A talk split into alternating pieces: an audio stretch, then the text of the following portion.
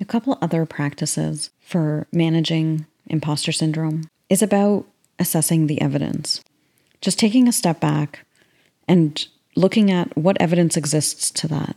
And this is a practice that I do not just for imposter syndrome, but anytime that I notice that I'm holding a belief that feels difficult or kind of painful or self doubting. And especially when I'm not 100% sure whether what I'm thinking is right, something I can do is write evidence for on one column and evidence against on another column on the same sheet of paper. And then in reflecting on, okay, so what is the evidence that I'm not good at this? And what is the evidence that I am? Creating that list allows you to reflect and acknowledge on the things in those lists to really have a bit of a slightly outside of your own head perspective as to what the evidence is for or against so that you can decide if truly it is something that you need to maybe upskill in or learn more about or just keep trying at or if it's if it's not. So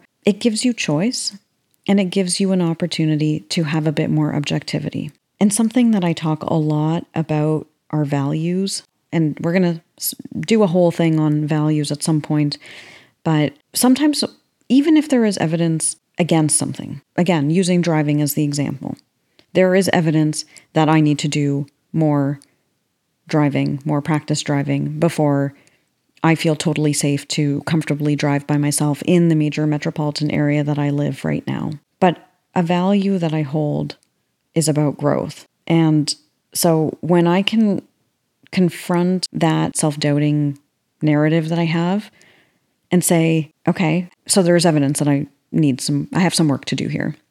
But what is the value that this represents for me? And I probably wouldn't have previously put driving in my value of growth, but the reason it's there is because I have had such a self limiting belief about it for so long. And so part of it is I've now attached the value of growth to that activity. And as a result of that, it allows me to combat some of my inner critic or my inner judge when I see that evidence against. So if I'm if, to kind of paint that example from beginning to end, if I have my my paper in front of me and on I put a line down the middle and I'm asking myself evidence that I am a good driver versus evidence that I'm not a good driver and then I make that whole list and again, because this is tied to me expecting to be perfect at things the first time and not being perfect at it the first time, or the second, or the third, or a few more. And I can easily look into that and say, okay, I'm no good at this.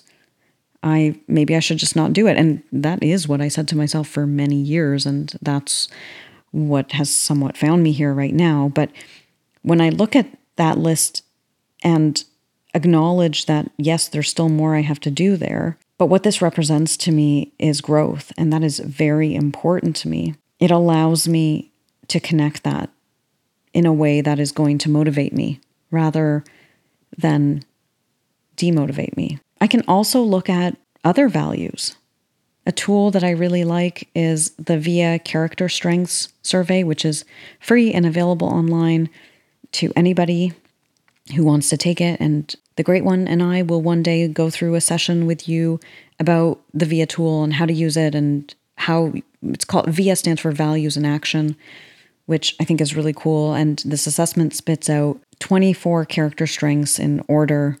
And I wish they didn't call them strengths because really they're energy givers and energy takers. So the things in your tops give you energy, the things in your bottoms, you can do them. You might even be really good at them, but they, they tend to take energy from you.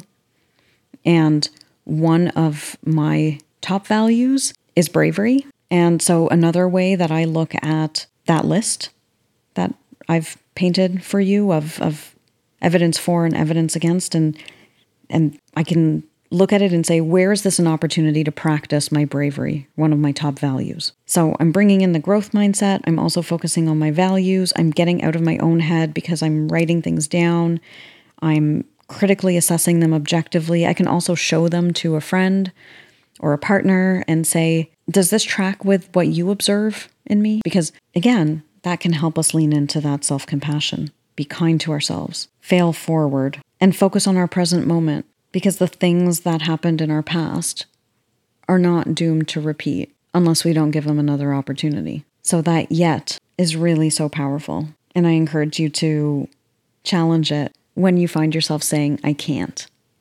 If a sentence starts with I can't, end it with yet and see what difference it makes. So, this is obviously a very complex and multifactorial subject, and we could spend a lot of time here, but I think that's a good place to start. So, we'll I'll sign off here, and I'm really looking forward to hearing how you engage with this content and what you like about it and what you like about this format or not. I am seeking your feedback, not from an imposter syndrome perspective, but with a view towards continuing to build something that I think will be great. And receiving your feedback is one way that I'm going to lean into that so that I can notice and challenge some of those inner narratives and critics that I will definitely have in releasing this. And also, it just helps to hold me accountable and keep me going. And hopefully, your comments will help me reassess my position. But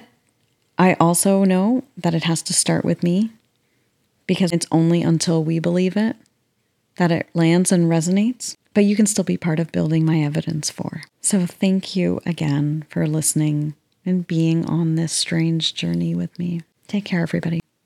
This is Lil, and you're listening to Lil on Life. If you'd like to reach out, you can get me on my Gmail at lilonlifepod at gmail.com. That's Lil with one L, onlifepod at gmail.com. Or on my socials, Instagram, YouTube, TikTok at Lil on Life Pod. Lil on Life podcast is produced by Brando and Company. You can find his work on Instagram at Brandon Allen. Lil on Life is a Big B and Little L collaboration.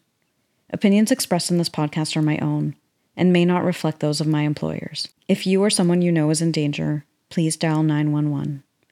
In Canada, if you or someone you know is thinking about suicide, call or text 988. Support is available 24 hours a day, 7 days a week. Once again, that number is 988.